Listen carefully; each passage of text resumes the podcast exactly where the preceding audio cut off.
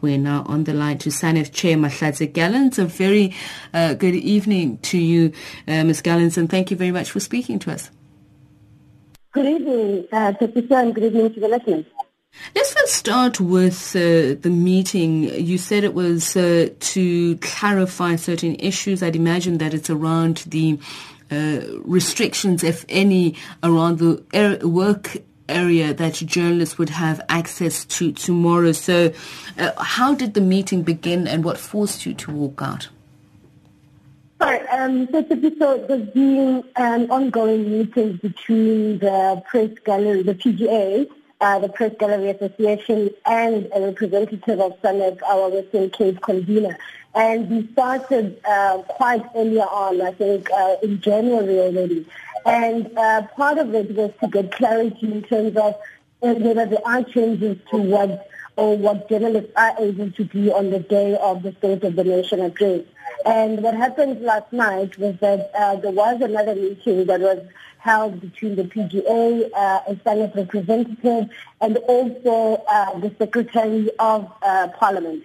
And basically, um, the impression we got from following that meeting was that there would be another meeting this morning, and at the meeting this morning we would get uh, uh, further clarity because Parliament had listened to our concerns, and they would then uh, engage with uh, the necessary uh, arms of government, including uh, the, the police, the parliamentary security services, you know, and then come back to us about a revised plan and so on. But of course, this morning we were quite alarmed when we saw the statement coming from uh, uh, Parliament, basically saying that there was a meeting between the PGA and the SANEF leadership uh, and themselves, and we had come to some sort of an agreement. And of course, there wasn't uh, uh, uh, an, an agreement that was reached. We were hoping that this morning's meeting would then be the one that finally gives us a clear direction in terms of whether these media schools actually do exist or not,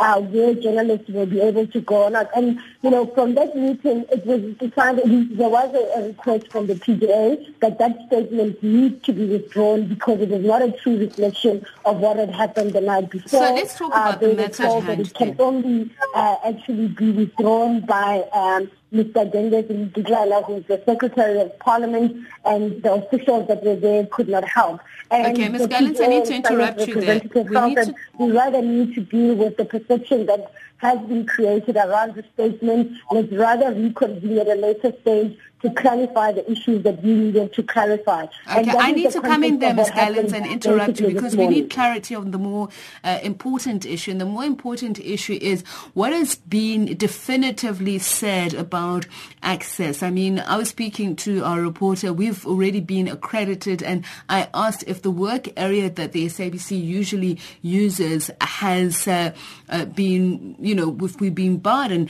we're told that no, that still goes ahead. So what have you been definitively told about whether conditions have changed for journalists?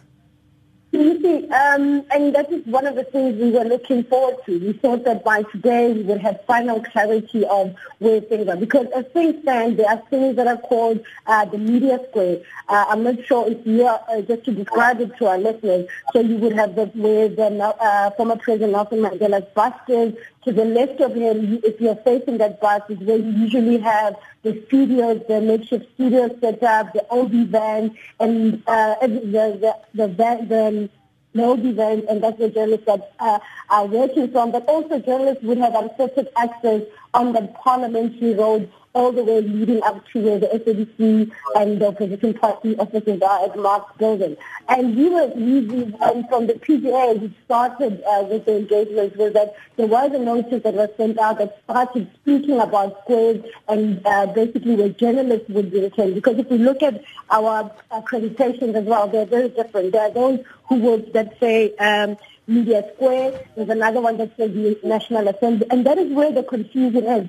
What we needed was for Parliament to say in writing that there will be no uh, uh, media space, the journalists will continue working as they usually do because at parliamentary road, this is where people meet up with all sorts of leaders to interview them about expectations of the State of the Nation address. It is also where the red carpet usually is and journalists should be able to access that. But also journalists need to be able to access their offices uh, uh, as they do that movement. I mean, so you know uh, while we're in parliament that the movement that happens between where the makeshift studios are and actually where the actual offices are is, is, is quite is, is quite tense and intense. And that's what we do on any other given basis between the two. And we need to be able to do that not only to for us to work but also to access uh, people that are uh, uh, within the parliamentary precinct, of course accredited uh, within the parliamentary precinct.